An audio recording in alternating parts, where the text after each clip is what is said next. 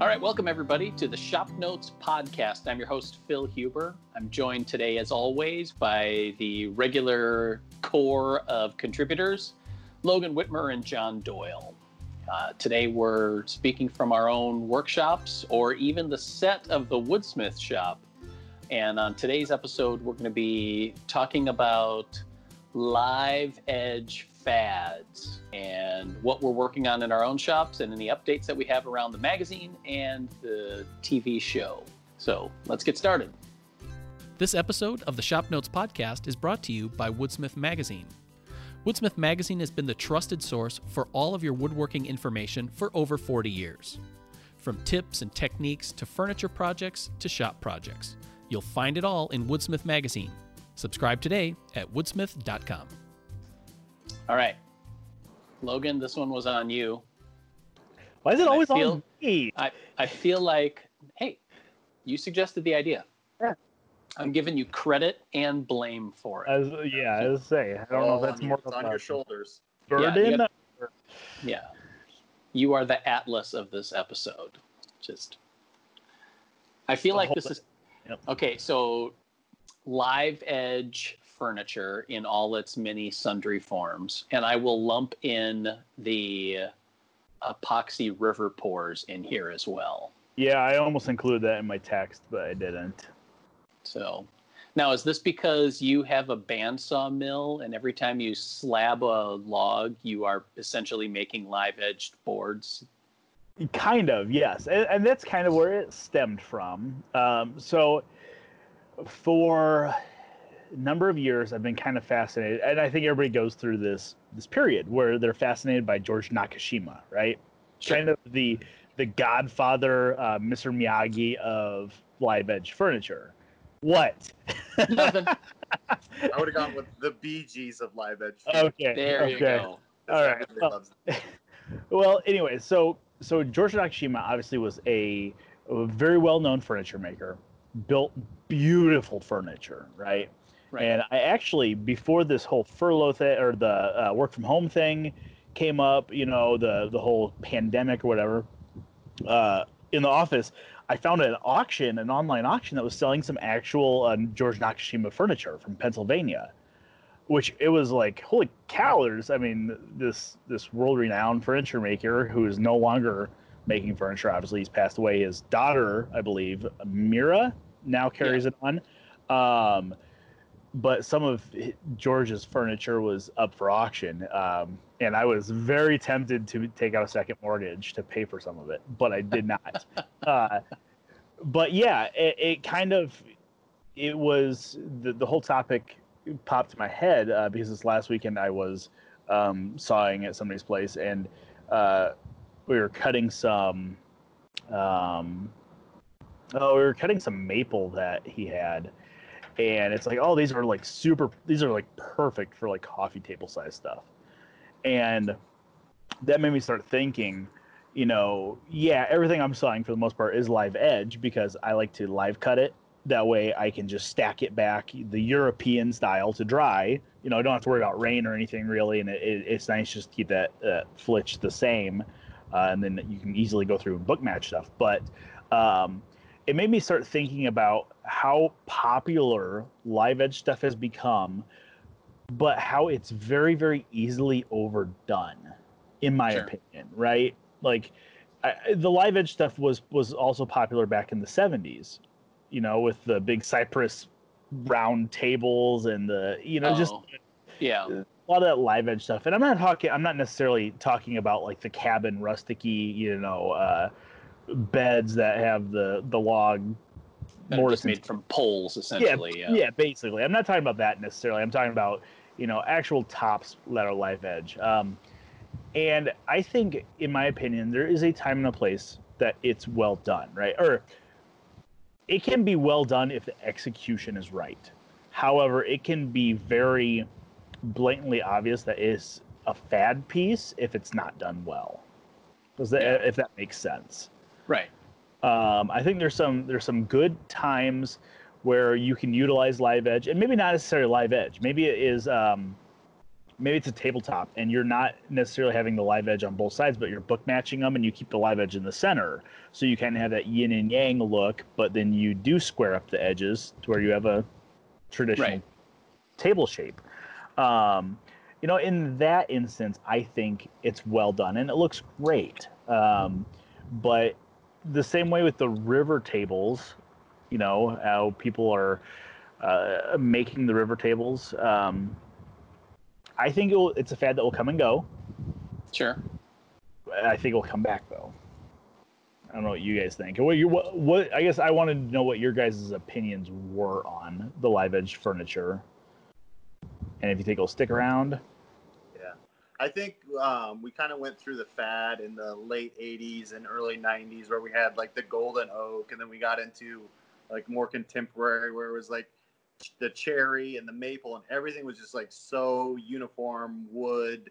I mean, it didn't even look like wood. It was like almost like a plastic because colors were so uniform and and now with the live edge is kind of more into people are allowing the you know the rustic look and wood to look more like wood and they're keeping that. It's like that fad has kind of like gone back the other direction as far as you know went from very uniform plasticky looking wood to now wood being wood. And like you said that it's like when you do it in the right way and in small quantities it looks good but you like you can way overdo it and then all it turns into like you know a log home type look like you said with like the log beds and log furniture and stuff. So i think i do i do like the way it looks when it's done right and in in proportion or whatever. And and like you said it's a fad. It'll it'll pass by eventually and we'll move on to something. We'll go back to the golden oak look of the 90s and people people will be restoring their houses to their to the glory of the of the 19 late 1900s with their brass fixtures and golden oak and i'm sure so i'm just waiting for that day waiting for it to come back around You know, it's funny because that one thing you said, John, that is is a good way to put it. I like I like it when the character of the wood is shown, but it's not rustic. right That I guess that the little That- sapwood comes into you know that yeah part of the wood it's like you yeah know, little Krenovian type thing. Yeah, Yeah. like like I like that. Um, which is funny coming from myself, who is I have been called a redneck before. Uh, what Y- I know you guys wouldn't believe it. I know, it's shocking. Uh, you would think I'd be into the rusticy stuff, but I'm not. Um, it, I guess I feel that's that's the portion of this that tends to be overdone. My Okay. opinion. Yeah. So I guess the part that I would say is, you know, going back to the pendulum swing of it is because Nakashima was working at his zenith in what the 60s and 70s. Yeah. Um, and then it essentially disappeared, but he was alone with it. It's not like he started a trend. I mean, you mentioned like the Cypress tables, but those were more, uh, those were more cookies, you know, Yeah. rather than like long boards with Yeah. live edges.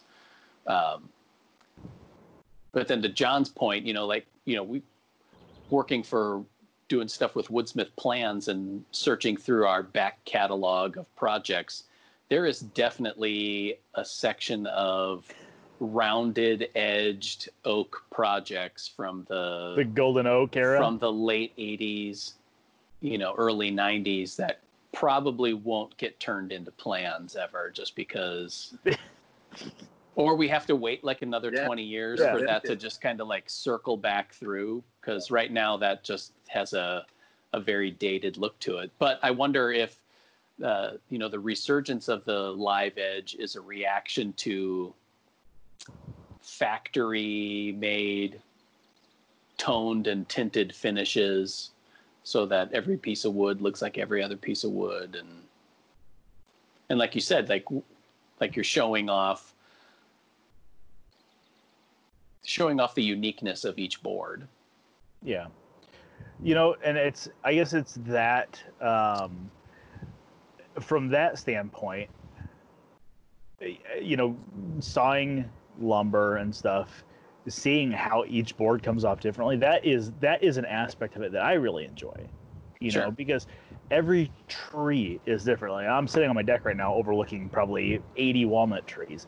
Every one of them's different. You know, some of them are perfectly straight, some of them have crooks in them. Everyone is growing completely different. Everyone will look different when it's cut, which is a feature that I like of wood. You know, I like that. I, I like that it's not uniform. I like that you have variation and each each board tells a story of the tree that it grew with. You know what I mean? Right. So I guess uh, from that standpoint, I like it. Um, and I like the Nakashima style, where a lot of the stuff he did was just very organic. You know, everything was kind of organic lines, um, really nature based, uh, which I appreciate. So, and, and there's some people that do it well, um, but there's some. I sound like a broken record, but there's some people that just don't. So, Are you gonna name names?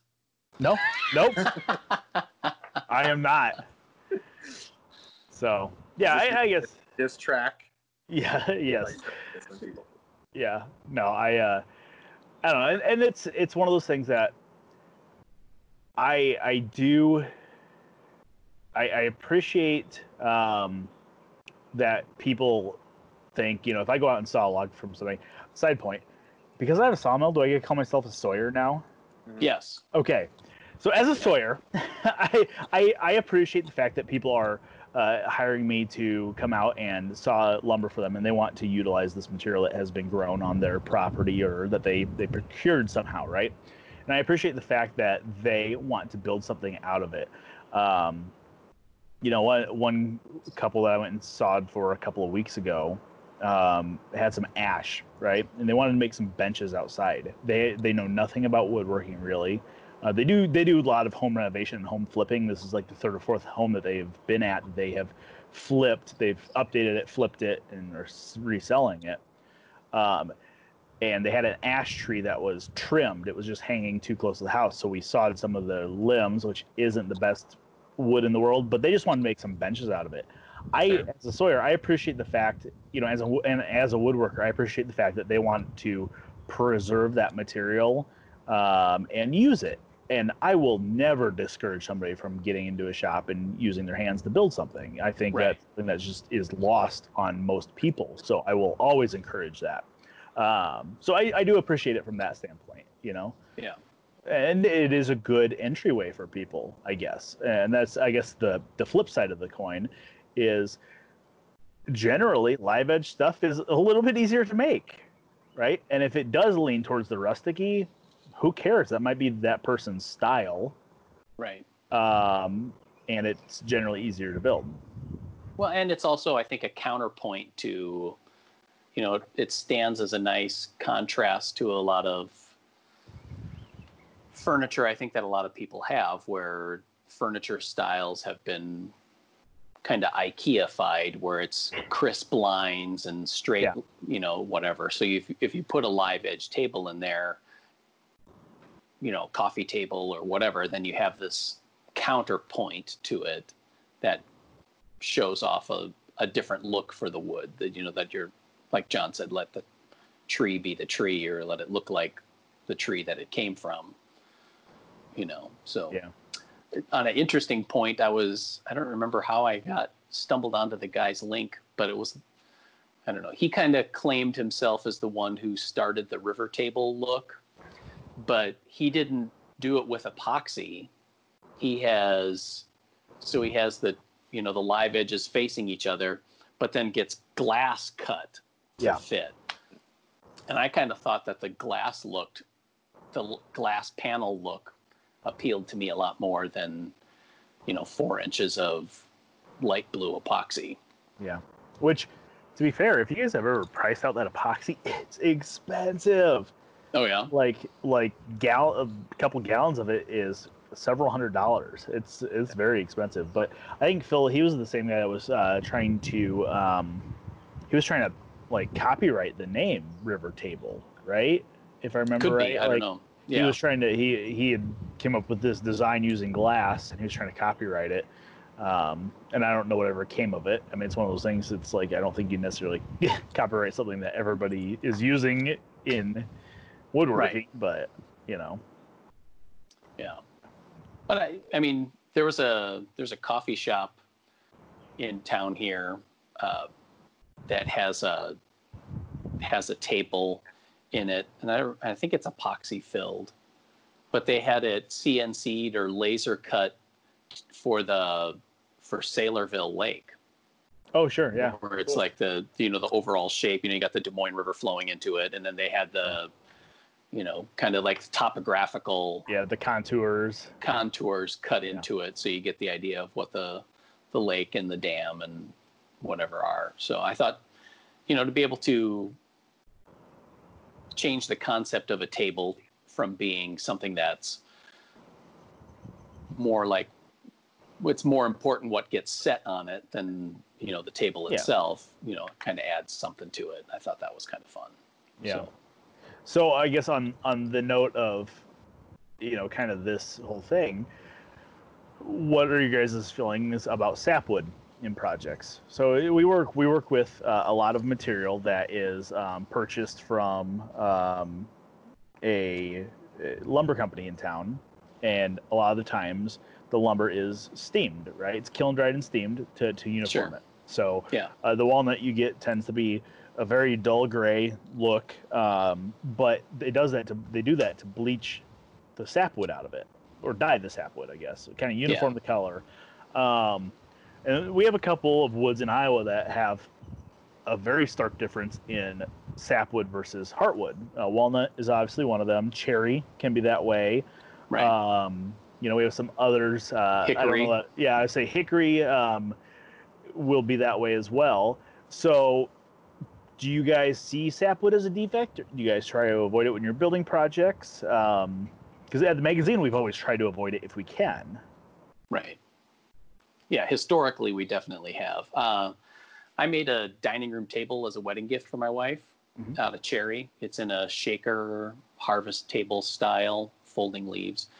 And when I was making it, it was more of a, I was trying to use every part of the pig in it, and there was sapwood in it.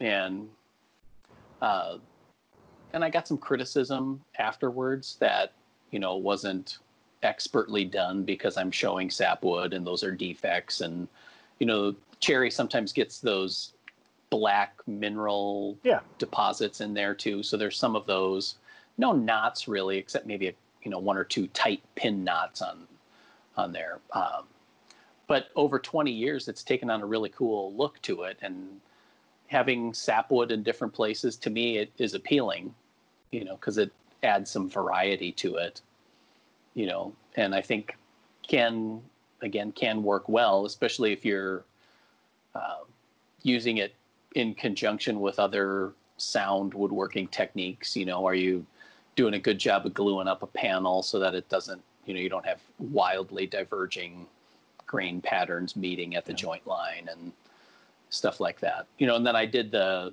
for the tv show we're doing a candle lantern and that one I had a cherry board that again had some sapwood and mineral streaks in it, and you know having a couple of those accents in there adds color maybe or Yeah. a graphic look to it that you just don't get when it's just a plain straight up uniform board. Sure. John, what do you think? Yeah, no, yeah, I think you've hit all the high points there. Is like it's acceptable if you're considerate of like the way you would with like the grain pattern of the wood and like how you glue up panels and it's not all, you know, mix match together. I think it looks good. Um, it shows that you know you're considering it when you were doing it rather than just like taking all the boards and doing whatever you want with them. But I think yeah, when done with that consideration, it looks good, and I don't mind Yeah. using sapwood in that manner. So but, Yeah, I think 'cause I think there's a few there's a few projects that I have built, um, and most of most of the projects I build for myself are are walnut, just because I have a lot of it. Um, the Humble brag. well, no, just I mean, you're uh, walnut rich. I'm walnut, filthy walnut rich. Uh, but no, I uh, I have a lot of it, right? And kind of along the same points as you, Phil. You know, you, you try to use every part of the pig, right? Um, and there's a point where it's like, you know what? It's better, in my opinion, just to go ahead and use the sapwood if you have to. Um, on my my sleigh bed that's in the bedroom behind me, uh, I have one of the rails on it has sapwood, and I was trying to avoid it, but I couldn't on this one board. So I cut it in a way where the sapwood is both equal on top and bottom. Right. So it's not like a straight sap along the top. It's it's split. So it looks intentional, I guess, is Yeah. is the point. It's the same way with the headboard. Um, when I was gluing up the headboard, there's a, a glue line and one section of board or one section of that headboard along the glue line had sapwood. And it's like, well, if I glue that up next to non sapwood, you're going to see a hard line where that sapwood is glued along the, the next board. So instead, you book match it and you get kind of that, you get that book match sapwood, um, which Right. sounds counterintuitive, but uh, it blends it in much better. I mean, it, Oh, yeah. it, it sounds silly, but it does. It blends it in much better. It doesn't look like, oh, hey, there's a glue line with the sapwood butting right up against that glue line. Instead, it's a sapwood shape throughout the headboard. So, Right. I guess, yeah. Say, I mean, same thing. If it's done well, if it's done consciously, and it, it looks like you meant to do it, have at it. Yeah. So, Well, and I think at that point, you know, the sapwood as a different color ends up being part of the grain pattern of it. it does. You know, it's no different than using, you know, flat sawn boards to their best advantage and having the cathedrals match or be book matched or something like that. You know, you Yeah. have the wood already has different colors in it to begin with, Yep. and you're just using those to the best advantage. You know, I've read a few of Krenov's books, and one word that he uses repeatedly is sensitivity. You know, that you're Yeah. aware of what you're doing, and it's not just uh, going strictly by the cutting diagram. Yeah. You know, where you're just lopping off lengths of pieces and putting them together. So, Which I will say there that's a double-edged sword because we talked about using every part of the pig, but then if you're trying to be conscious about how you cut stuff out of a board, you can end up with a lot of waste. Yeah, You know what I Yeah. mean? Like if you're trying to get certain grain patterns, um, you know, if you're trying to use one section of board that has arching grain and using that in like an arched rail or something, you can end up with more waste. However, there's some sometimes where I think it's worth that effort and worth that ex- expense yeah. and the waste.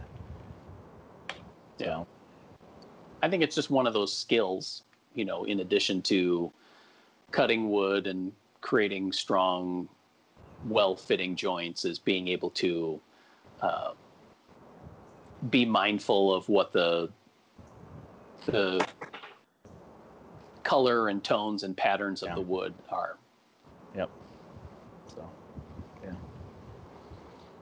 On a side note, anybody that's wondering, this is not a beer. This is a maple root beer. I told Phil about these the other day. I have drank so many of these. I don't drink soda usually, but these maple root beers, uh, we we get them at Menards here in the Midwest. Oh my god, they're like the best thing in the world. So So I'm not drinking on the from job.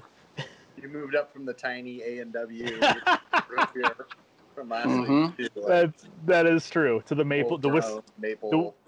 the Wisconsin maple root beer.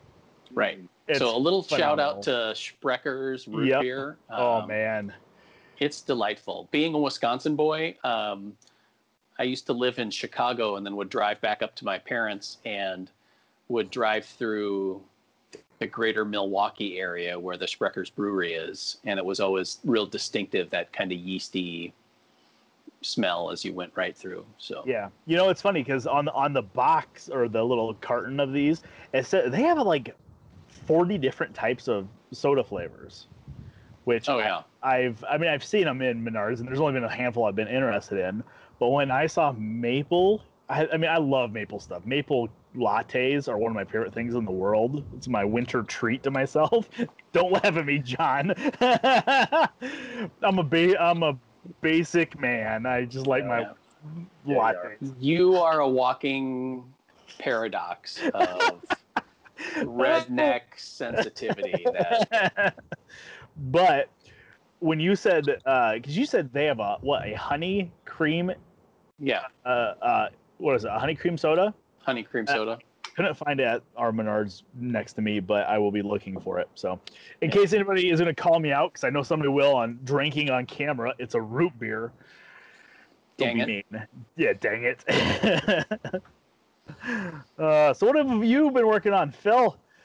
Uh, well, I finally finished my compact router table, which uh, stretched out unnecessarily long because of just waiting to get some hardware and finding piano hinge screws that are small enough but not too small.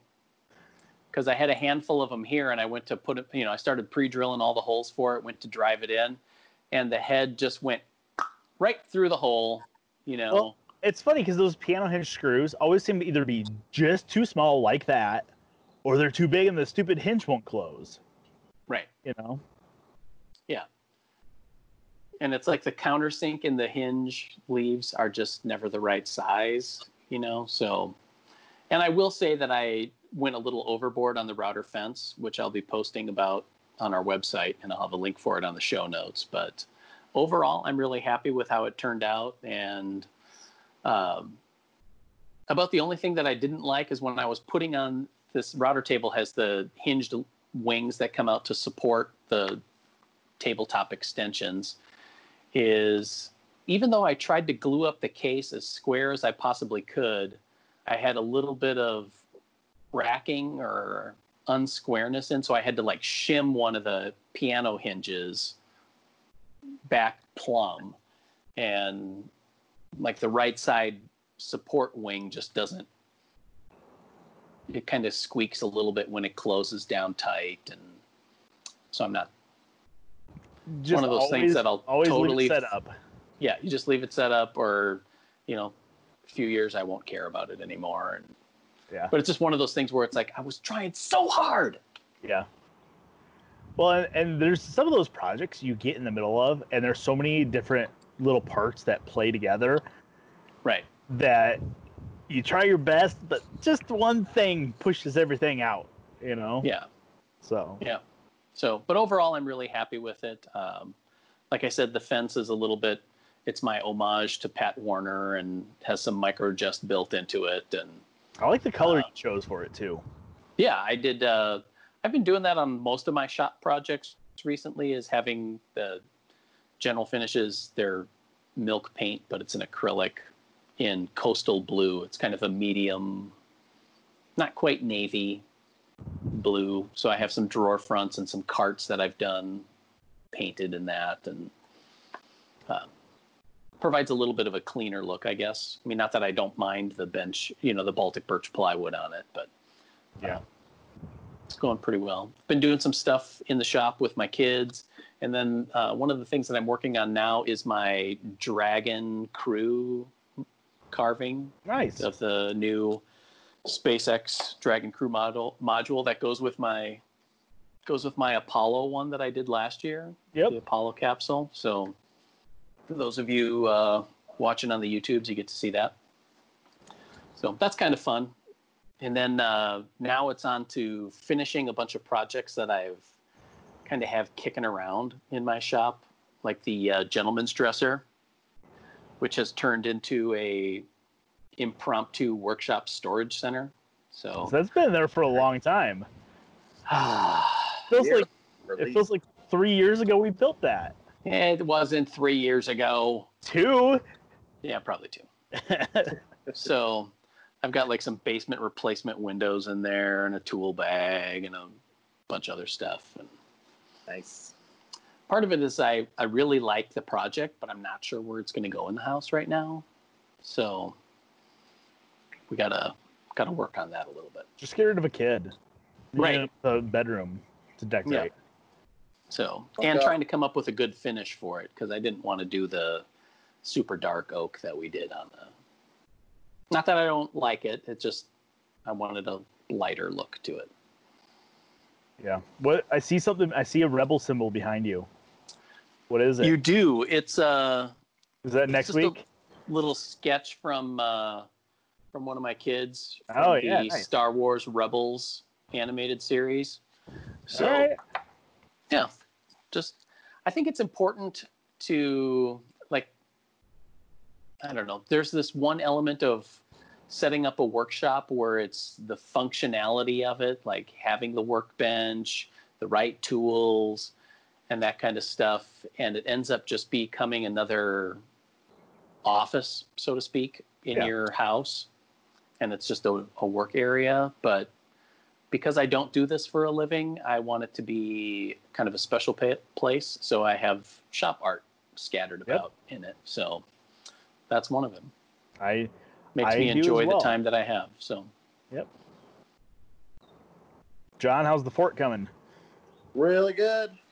So last weekend I uh, got the roof on, did some shingling, and I have to give a shout out to all the people out there that do roofing as a career because I had probably like 50 to 60 square feet of roof to shingle on this playhouse. And it was like, oh, I'll go out there for a little bit in the morning while I'm still in the shade. And then by nine o'clock, it's like, oh, it's like 80 degrees out. It's too hot here on this little roof. And then so I'd go back in and come back out. And then when it was like eight or nine o'clock at night in the shade and kind of just do a little here and there. So it's like, makes me really respect the people that are on like roofs Doing real roofs?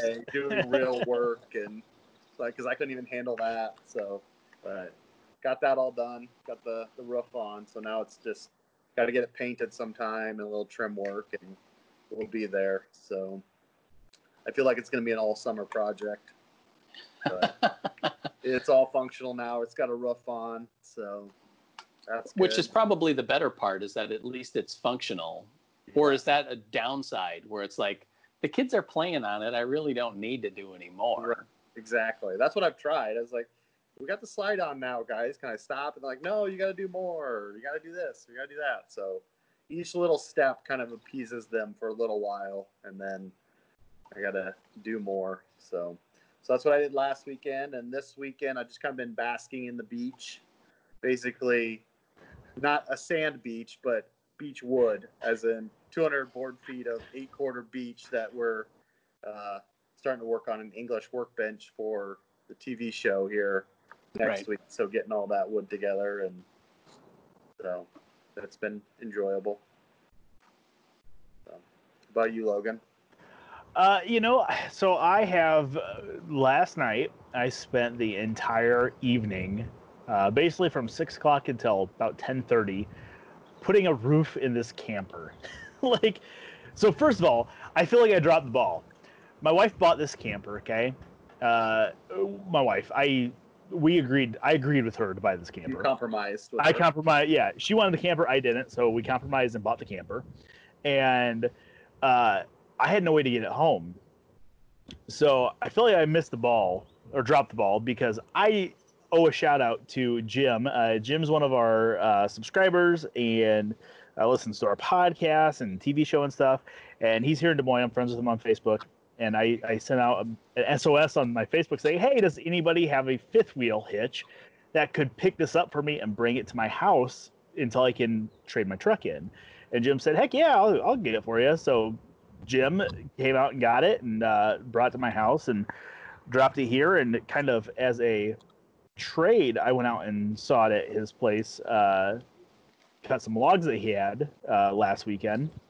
Uh, so that was fun. Um, so huge shout out to Jim. Uh, his Facebook page is Bubba's Woodworks, so I'll throw a link to that in the show notes. Um, but yeah, so I we've kind of been redoing this camper. I say we, my myself has been tearing this camper apart and redoing it per my wife's instructions. Um, and I am like super thankful that when I was younger, I learned wiring with my dad. Uh, my dad's an electrician, so we used to wire houses for our friends that were contractors. Um, because I, I just I tore out all the electrical, just put new electrical in it. And last night, I started putting up this roof, and this is we talked about we talked about plywood last week, right? And why all the hate. There's another product that I hate, but it's a decent product in the right application, and it's it's particle board flooring. So this stuff is like a it's a tongue and groove flooring, right? It snaps together like so. Okay, so these you guys that are watching can see it. Uh, so it's kind of like a shiplappy type flooring. I would never personally put a particle board flooring down just because I think it could soak up water if you spill water on it. And the top on it is like a vinyl coating. It, it when you cut it, the vinyl like peels off and stuff. It's really weird. Um, but we bought this stuff at Menards, and I did the entire ceiling in this like shiplap, half inch thick flooring, um, which allowed me allowed me to buy a uh, air uh, battery powered nailer like we have the the Ryobi one we have on the the show. I bought the 18 gauge one um, to put this stuff up, uh, and it worked fantastic. Um, but I was up till like probably 11 o'clock last night doing the this the the ceiling in there, but it's done. I was super itchy, so much insulation all over. Um, you know, putting can lights in and stuff. So that was uh that was interesting. So now that the ceiling's done, I guess I have a couple walls to replace that had water damage at some point. So that'll be fun. Uh, you, we always joke about how Douglas fir is it, it's kind of a nice wood, like it, vertical grain Douglas fir is a nice looking wood, but Right. it has splinters of death. Yeah, they're venomous. And you know what's worse is Douglas fir plywood Oh, and it's like it's like twice as bad. So all these uh, walls in this camper are like a super thin, like fir plywood, and they just they shatter and stuff. So I'm gonna have to peel some of those out. I have like three areas to pull out that I think are like four by four or so, and replace with new nasty poisonous plywood that I bought. So that'll be the next project. But I did. I actually went out and I had a uh, log to saw this weekend, um, or last weekend. Uh, I think the biggest log to date that I've got on my mill. Um, it was uh, a ash log. It was about 12 foot long, about 32 inches in diameter, and I think, based on my log calculator, it was like 4,000 pounds. I mean, the thing was massive. Um, but I uh, I have a, a company, um, Crow Outdoor Services in Des Moines. They they reach out to me, and I'll I have some photos of this log on the the trailer or on the sawmill, and I'll put those in the show notes. Uh, but um, Boyan over at Crow has been texting me when he gets these nice trees. So he's like, "Hey, we have a tree we're dropping in an hour. Can you get there?" I was like, "Yep, boys, get in the truck. We're going." So I throw the kids in the truck, hook the sawmill up, go over there, and uh, we we cut this ash. And I will say, I'm getting a lot of a lot of ash right now because these ash. John, stop laughing. God, I knew you were going to. You know, I gotta stop like with the the butt joint jokes. And Yes. stuff because I just found out my parents are listening to this, and they were oh, last week. They were like, "Hey, what's up with the butt jokes?" Oh. Uh, but anyways, we have a lot of ash trees that are getting taken down, obviously from the, the ash borer. So mo- almost every tree that I'm getting a hold of right now tends to be ash, and they're they're big. Um, you know, this one was 32 inches in diameter. I couldn't cut it straight through, so I had to do straight edges on one side. But at some point, I think I'm gonna have to start cutting some of this ash into like bowl blanks.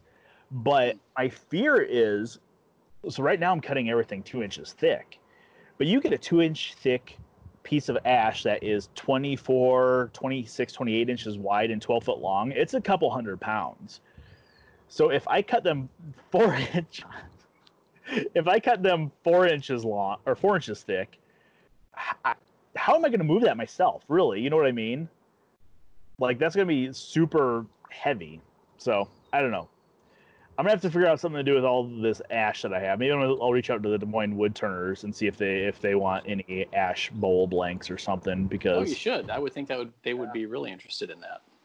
Because I mean I can cut them easily on the mill. You know, I just cut them four inches thick and then use a chainsaw to cut them into basically 24 by 24 bowl blanks.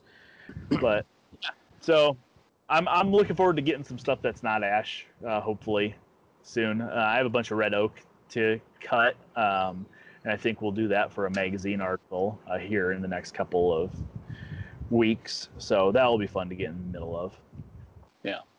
I think that'll be a fun series of articles to do about sawmilling. I mean, even if you're uh, even if you're not uh, interested in buying a mill yourself, I think there's definitely value in uh, finding wood.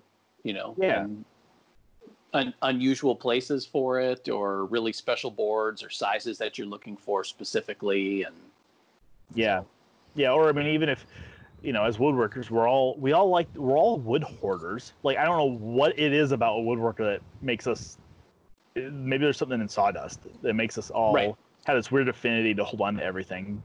So when somebody sees a tree taken down, I think even if you don't have a sawmill, you're thinking, "Oh, look at all that lumber that's getting thrown away."